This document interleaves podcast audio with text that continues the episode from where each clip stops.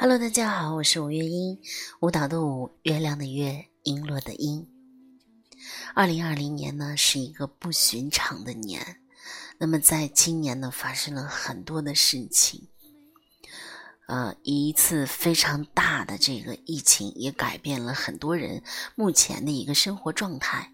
那很多人可能因为这次的疫情没有办法去工作，也有很很多人，比如说像我们奋战在一线的医护人员，他因为这一次的疫情呢，还在继续坚守着岗位，非常的感人。那么前段时间小五呢也看到了这个正月十五的联欢晚会，呃，看到了台下没有一个观众，真的是，可能是。二零二零年唯独的一场这样的一次演出，没有一个观众，但是我们中央一台的这个，嗯，十五的联欢晚会继续在演出，那么全部是一些非常正能量的，啊，非常感人至深的啊，各种舞蹈啊，还有这个激励人心的话语。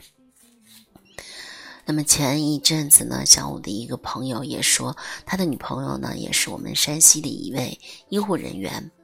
那么因为这一次，嗯，疫情的爆发，他主动和单位申请了，啊，要去奋战在一线，要支援武汉。那么小五听到这个信息呢，也是非常为这样的，啊，就是朋友啊，这样的医护人员，嗯。致最崇高的致敬，也正是因为有这样的人，真的感动有这样的人，才会有我们更好的、更团结的呃一个未来，才会有我们更多的平安和健康。在这里，小五谢谢所有的人啊，对呃这一次疫情的坚守和所有的医护人员。奋奋战在前线的这一些人员，嗯，小五想对你们说，加油！所有的风波全部都会过去的，一切还会像以前一样。那么在这段时间呢，小五也是闲来无事，那么每天在家里，啊，写写文章，然后和朋友聊聊天。嗯，前段时间和朋友聊天的时候呢，正好也说到一个话题，正在这个过年期间呢。啊，也是因为，啊，双方要回各自的家，啊，各自的家乡，要返程，那么所有这个，嗯，很很多的这个恋情，可能就会因为，啊，双方的异地不在一起而分道扬镳。那么这个时候，他的女朋友和他之间也是出现了这样的，呃，一个问题。那然后在分手之后呢，他的女朋友呢，就在。朋友圈里发了一些言辞比较过激，啊，不是太好的话语。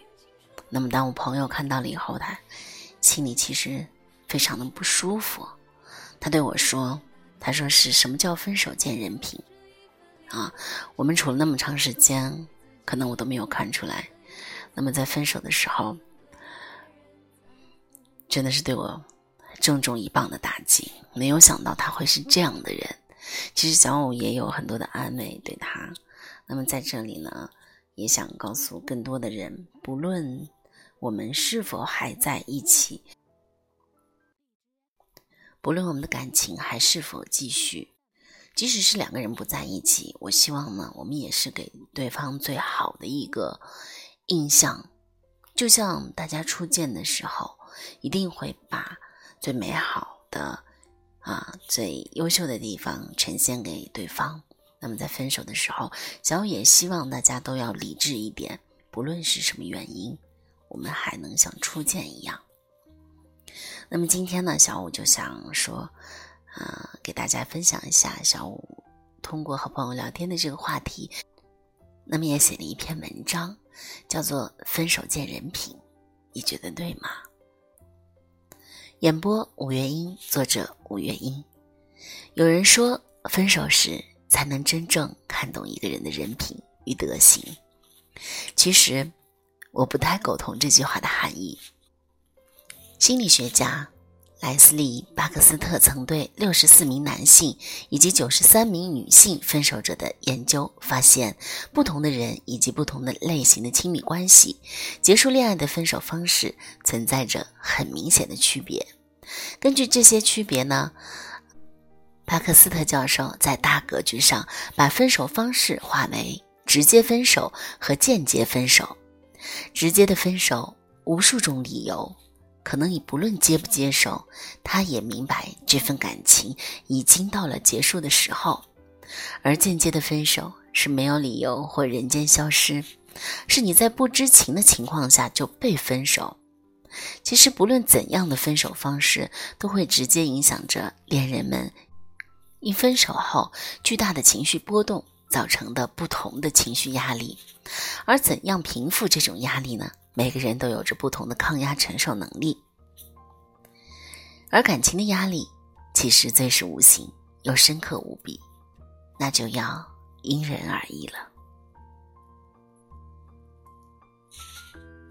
有一部分人分手后依然还可以正常的生活，可以克制自己的情感，即使难过也会认命，或者说让时间慢慢来安慰自己。另外，也有一部分人会以爆发式的状态呈现于生活中，会找前任麻烦，会自己抑郁消沉，会结束自己生命等，用极端的方式报复性处理感情带来的愤怒情绪。小五在这里呢，啊，写了两段爱情故事，其实呢，它也是真实的发生在小五身边的爱情故事。那我们通过呢这两个小故事。来分析一下“分手见人品”之说成不成立？那么我们来讲第一个小故事。因为疫情呢，我最近停止了一切的工作，只能待在家中，一边休息养精蓄锐，一边安安稳稳陪家人过个大年。闲来无事，在家吃饭、睡觉，和朋友聊天，碰巧听朋友讲述了他的爱情故事。简单的十年，却是青春的刻录，而这十年青春，也让他遭遇到了很大的分手苦楚。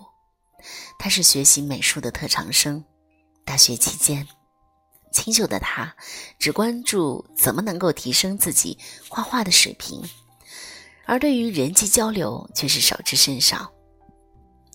一个学期下来，班里同学的名字，他也没有全部记下。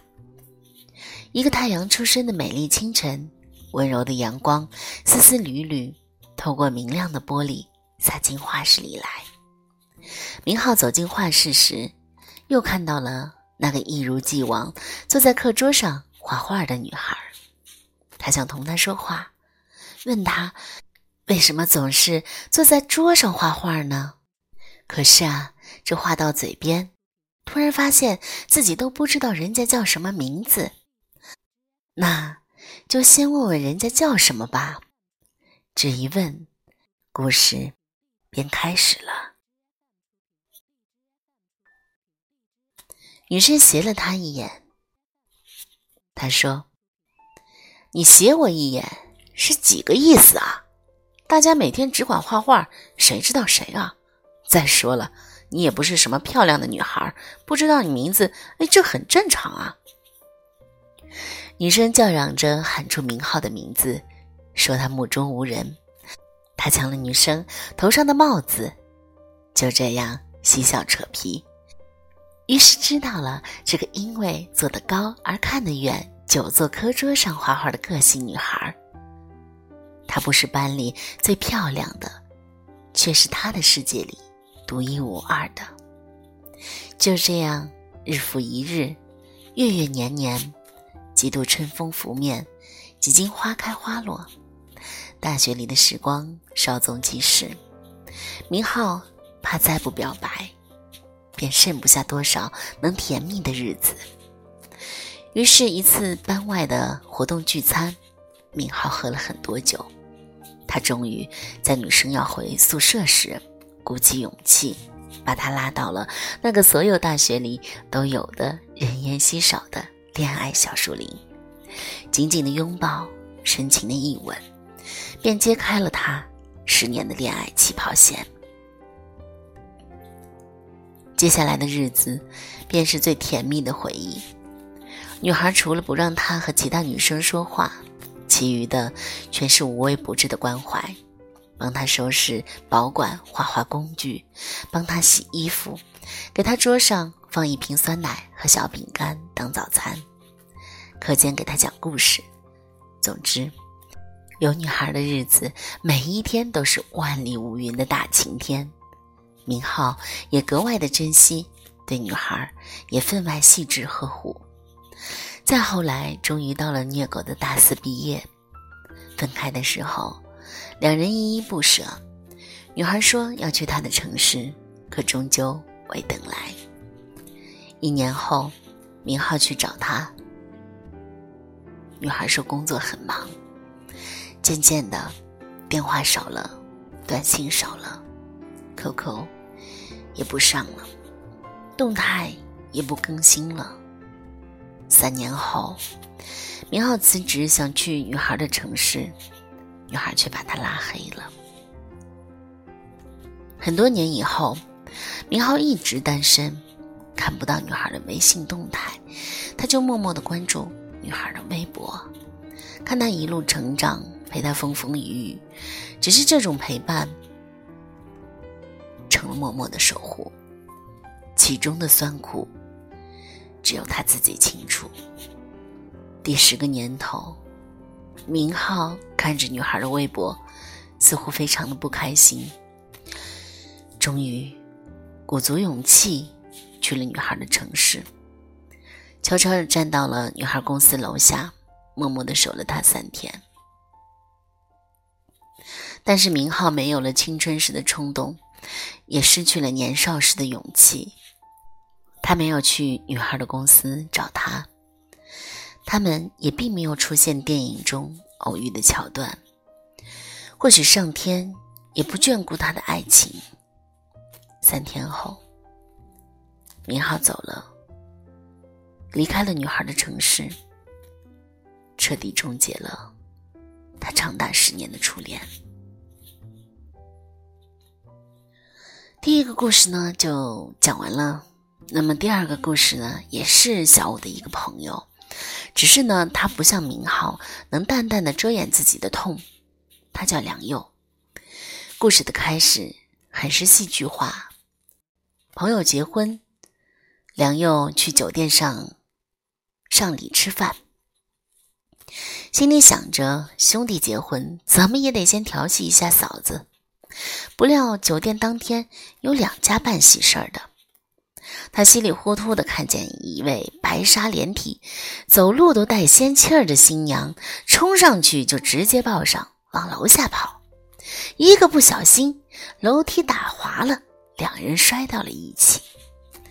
接下来的过程中，梁佑就怕怀里的美人磕碰坏了，手肘护着新娘的头部，并将她紧紧的抱在怀里。等到新郎追下来的时候，梁佑才发现自己糗大了。这位新郎并不是自己的兄弟，幸好新娘摔得不太严重。梁佑留了新娘的电话，说回头带人家去医院看看。后来呢，梁又给那位新娘打电话，知道了她的名字叫微微。本来，本来呢。想带人家去医院看看，再给人家些赔偿。可薇薇说自己大喜的日子是高兴的事儿。当天下午，老公就陪她去医院看过了，也觉得没有太严重，只是胳膊呢擦破一些皮。等淤青散了，估计也就没有大碍了。何况那天梁佑护着他摔得更严重，他都看在眼里，谁都不想发生意外。还是很感谢梁佑危机时刻的庇护，所以呢，他不要赔偿，也不用再去医院那么麻烦了。至此之后，梁佑经常看微微的朋友圈动态，知道她家境好，又是音乐老师，人温柔大方又有才华，就是自己心中喜欢的那种知书达理的大家闺秀，便对她念念不忘，时常以愧疚之名关心呵护微微。日子长了，薇薇有什么心事儿也和梁佑讲。后来薇薇怀孕的时候，却发现老公有外遇，接着她离婚了。那段薇薇心情不好的日子里，都是梁佑细心呵护，可薇薇似乎只把他当朋友。终于等孩子出世后，梁佑每天待在薇薇娘家，又是伺候月子，又是带孩子，完全把薇薇和孩子当自己老婆孩子看待。薇薇妈妈实在是喜欢梁佑，让薇薇考虑考虑。日子一晃过了五年，薇薇的小女儿也五岁了。薇薇和梁佑确定了恋爱关系，却一直没有答应嫁给他。终于，一次从孩子口中得知，孩子生日是和爸爸妈妈一起过的。梁佑一气之下打了薇薇。薇薇或许是真的不爱梁佑，只是因为他的付出让他感动。才答应和他相处，但这一顿打之后，薇薇彻底放弃了梁友，十五年来从未爱过他。梁友一气之下，又是去找薇薇妈妈，又是去找薇薇前夫，还闹到薇薇学校办公室去。一席间，薇薇彻底放弃了梁友，却不知道什么情况让前夫知道了现况。让薇薇请了几个月假，带着他出去旅游散心，躲了起来。梁佑满世界找不到，后来从薇薇的抖音里看到了她跟前夫旅行去了，更是接受不了打击。在给我打电话的时候，他割腕自杀了。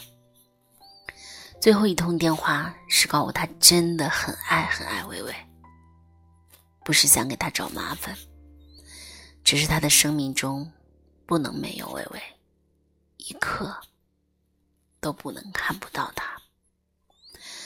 等妹妹回来的时候，得知了梁佑的离世，精神一度崩塌，住进了精神病医院。